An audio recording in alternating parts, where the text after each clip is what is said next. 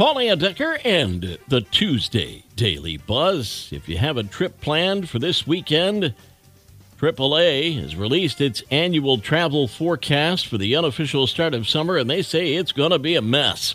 Busiest in years, even pre pandemic.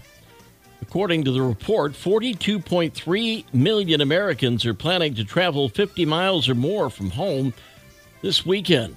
That's a 7% increase over last year. The airlines are expected to be extremely busy as air travel is predicted to be at its highest level since 2005. But most of the travelers, about 37 million, are expected to be on the road. AAA says the worst time to be on the roads for the holiday weekend Friday afternoon from 3 p.m. to 6 p.m., and then coming home on Monday between noon and 3. If you're flying, AAA recommends taking the first flight of the day and not checking any luggage, if possible. During the pandemic, we were asked to offer tips to more and more people, and now it may be expanding to store cashiers. The state of Colorado is set to enact a new law that would encourage tipping at big box stores like Walmart as well as neighborhood joints. The move is intended to help those earning minimum wage, which is $13.65 an hour in that state. Right now, stores can reprimand or even fire employees who accept gratuities from customers. We'll turn the page in 60 seconds. The Daily Buzz. Daily Buzz Part 2, an abandoned ghost town in the California desert, was just bought by a company called Ecology Mountain Holdings for $22.5 million. The buyer is mysterious. Not much is known about them except their headquarters is in LA County. Eagle Mountain was a thriving steel mill town but died in the 70s when the factory closed. The last store closed in 1982, and since then it's been mostly used as a filming location. No plans for the town have been announced yet.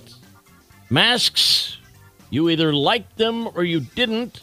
They're coming off in Japan after three years, and some are insecure about smiling. Now, so insecure that they're willing to pay big dollars to smile coaches to get their lips back into shape.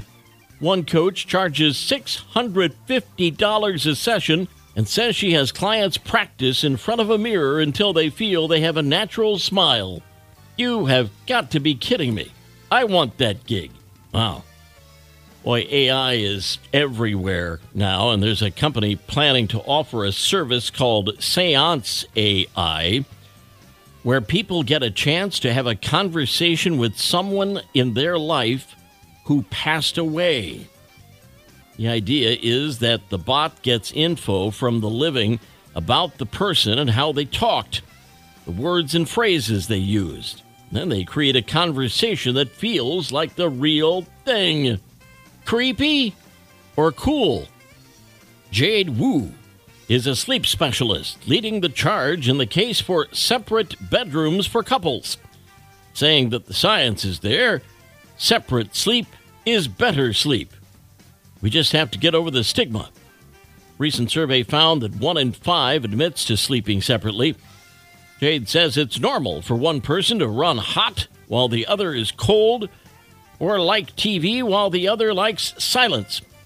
She says the biggest red flag in their office is when women come in complaining about snoring. Knucklehead news out of Spain, where a 62 year old woman spent the last half century knowing there was a pebble in her eye, but doctors couldn't find a thing. In fact, they started to question her mental health. The woman is identified as Domi.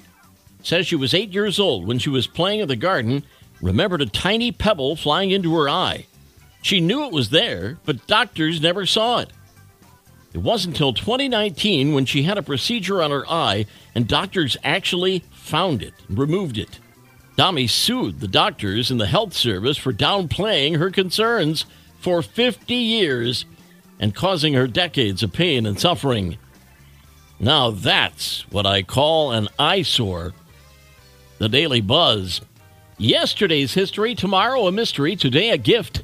That's why it's called the present. I'm Paul Layendecker. We'll buzz again tomorrow. Make it a great day.